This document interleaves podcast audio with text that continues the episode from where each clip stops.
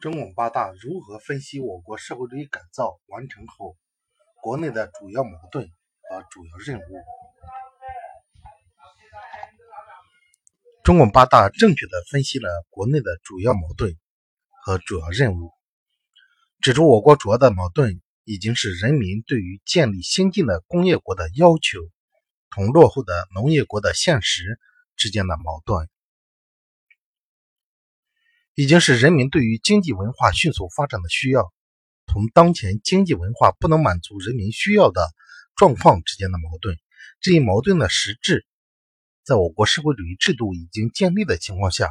也就是先进的社会主义制度同落后的社会生产力之间的矛盾。党和全国人民当前的主要任务是集中力量来解决这个矛盾，把我国尽快的。从落后的农业国变为先进的工业国。